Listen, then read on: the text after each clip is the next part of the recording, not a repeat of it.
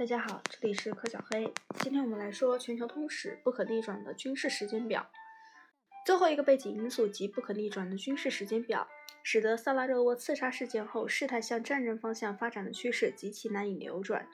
十九世纪后期是欧洲军事技术通过科学和军事的结合获得大飞跃的时期，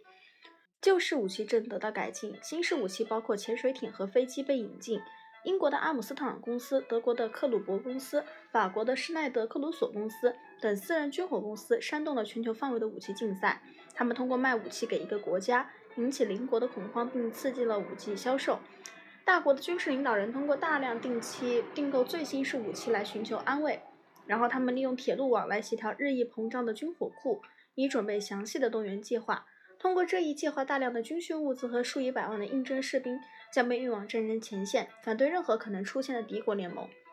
一旦激活动员计划 A 或 B 或 C 或不管什么计划的按钮被按下，人员和物资就会按计划自动的大规模的运输，不再可能撤销命令，因为人员和物资的流动将被堵塞，使国家在由此导致的混乱之中处于无防御状态。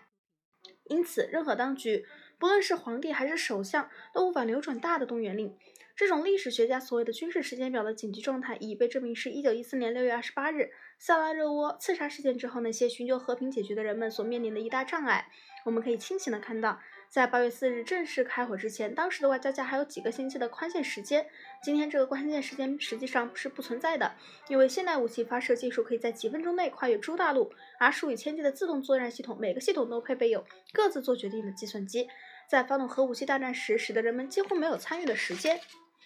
下一节我们会讲到第二节萨拉热窝。